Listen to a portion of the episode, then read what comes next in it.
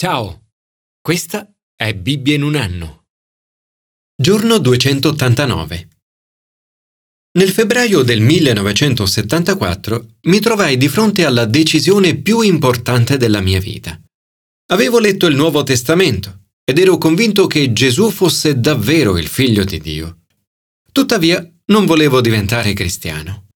Pensavo che la fede non potesse pienamente coesistere con valori come l'amore e la libertà, Temevo che un passo di fede in più mi avrebbe portato a perdere la libertà e che Dio non volesse che continuassi a fare tutte le cose divertenti che ero di solito fare. Ma in questi ultimi 50 anni ho scoperto che è proprio la fede che porta alla vera libertà e all'amore. Fede, amore e libertà sono aspetti inestricabilmente intrecciati tra loro. Commento ai sapienziali. Fiducia nella parola di Dio.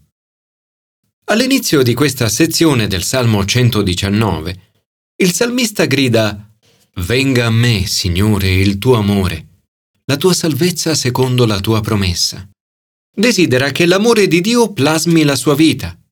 Al termine troviamo la sua risposta d'amore. La mia delizia sarà nei tuoi comandi, che io amo. Alzerò le mani verso i tuoi comandi che amo. Al centro del brano parla della sua fede nella parola di Dio.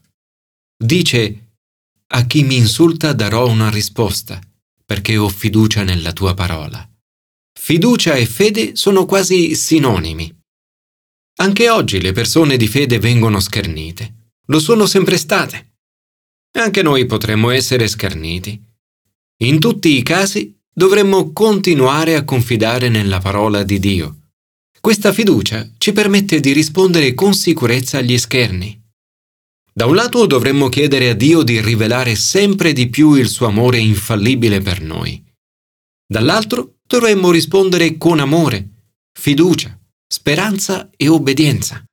Dovremmo cercare le vie di Dio attraverso la Bibbia, scoprire la vera libertà e dire camminerò in un luogo spazioso perché ho ricercato i tuoi precetti. Signore, oggi desidero sperimentare il tuo amore infallibile e rispondere con amore a tutti coloro che incontrerò e con cui parlerò. Sono consapevole che se riporrò la mia fiducia in te e nella tua parola potrò camminare nella libertà. Commento al Nuovo Testamento. Continuare ad avere fede. L'Apostolo Paolo è responsabile di aver condotto Timoteo alla fede in Gesù e per questo ne è padre spirituale. Come ogni buon padre, è preoccupato per Timoteo e vuole il meglio per lui. Descrive Timoteo, a cui è indirizzata questa lettera, come il suo vero figlio mio nella fede.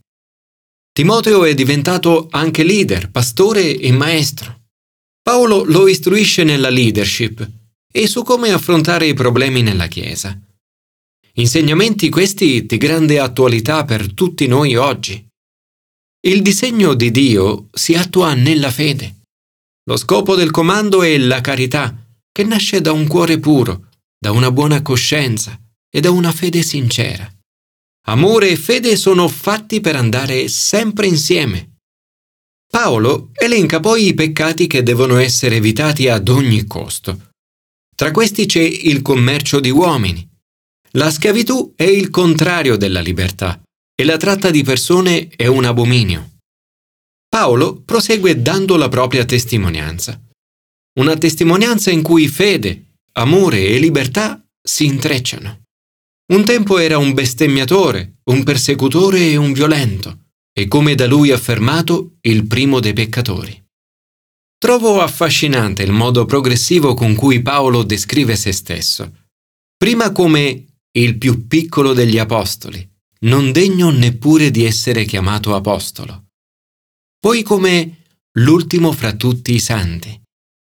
E infine come il primo dei peccatori. Si definisce il più piccolo tra gli apostoli e non degno di essere chiamato apostolo perché ha perseguitato la Chiesa di Dio. Più Paolo si avvicina alla luce di Cristo, più è in grado di accorgersi della propria indegnità. Un aspetto questo comune a molti cristiani. Più si procede nella vita cristiana, più la consapevolezza del peccato cresce e con essa la nostra gratitudine per il perdono ricevuto, l'amore e la misericordia di Dio. Il vero senso di colpa non è un'emozione malsana, purché sia seguito dal pentimento e dal perdono. Il teologo scozzese P.T. Forsyth ha detto A volte le nostre chiese sono piene di persone simpatiche e gentili, ma che non hanno mai conosciuto la disperazione della colpa o la meraviglia senza fiato del perdono. Gesù Cristo ci rende liberi. Gesù Cristo è venuto nel mondo per salvare i peccatori, il primo dei quali sono io. La salvezza significa libertà ed è il risultato della grazia. Non dovremmo mai smettere di crescere e crogiolarsi nel nostro passato. Dovremmo invece celebrare la nostra libertà e la grazia che l'ha generata. La grazia del Signore nostro ha sovrabbondato insieme alla fede e alla carità che in Cristo Gesù. L'amore di Dio è stato riversato nei nostri cuori per mezzo dello Spirito Santo che ci è stato dato. Ma l'amore cristiano è molto di più di un'emozione. Non è vittima delle nostre emozioni, ma servitore della nostra volontà. L'amore è probabilmente 10% emozione, 20% comprensione e 70% volontà. Paolo diviene esempio per tutti quelli che nei secoli avrebbero creduto in Gesù Cristo e ricevuto la vita eterna. L'atto di fede è credere in Gesù. Un atto iniziale che deve essere seguito da una vita di fede. Per questo Paolo esorta Timoteo a combattere la buona battaglia, conservando la fede. Mette in guardia da altri che hanno fatto un naufragio nella fede. Questo consiglio ci ricorda quanto sia importante per tutti noi seguire un Paolo e formare un Timoteo. Signore, ti ringraziamo perché sebbene Paolo fosse il primo dei peccatori, lo hai liberato per vivere una vita d'amore.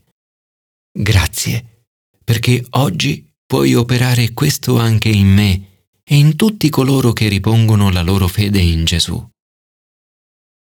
Commento all'Antico Testamento. Riporre la nostra fede in Gesù. Billy Graham ha detto La cosa che ami di più nella vita, sport, piacere, affari o Dio, quella è il tuo Dio. La tentazione costante del mondo è di dividere i nostri cuori. Ma Dio cerca coloro che hanno un cuore integro. Con tutto il suo cuore e tutta la sua anima prova gioia nel farci del bene. Per questo siamo invitati a ricambiare il suo amore servendolo con il nostro cuore e tutta la nostra anima, con integrità di cuore e di azione. L'amore di Dio dura in eterno. Egli ci ama.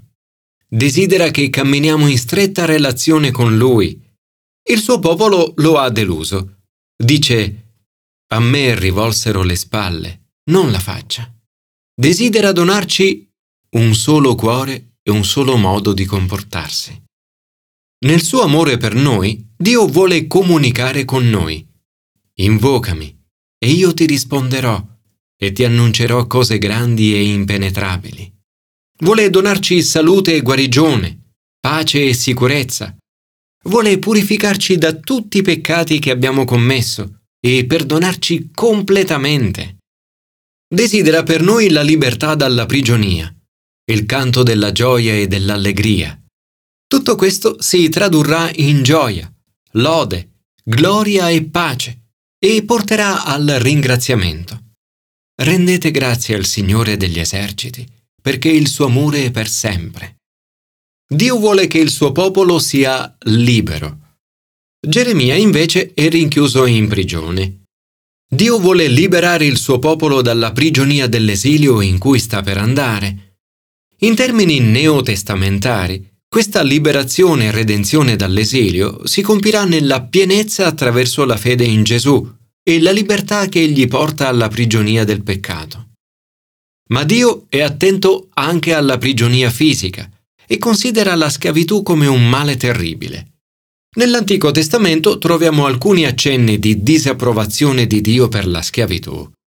A Geremia dice di proclamare la libertà degli schiavi. Inizialmente il popolo obbedisce e libera gli schiavi, ma poi ci ripensa e li fa ritornare in schiavitù. Ma Dio non è contento e disapprova fortemente le loro azioni. Dice, voi non mi avete ascoltato e non avete proclamato ognuno la libertà del suo fratello e del suo prossimo. Ora, ecco, io affiderò la vostra liberazione alla spada, alla peste e alla fame. Questa libertà è la libertà che vediamo spesso nel mondo di oggi. La libertà di peccare porta alla distruzione, una libertà totalmente diversa da quella che Dio vuole portare nella nostra vita, la quale è vita, fede e amore. Questa è la vera libertà. Signore, grazie per la libertà che porti nella mia vita. Oggi desidero invocarti e sentire la tua voce per comprendere cose grandi e imperscrutabili.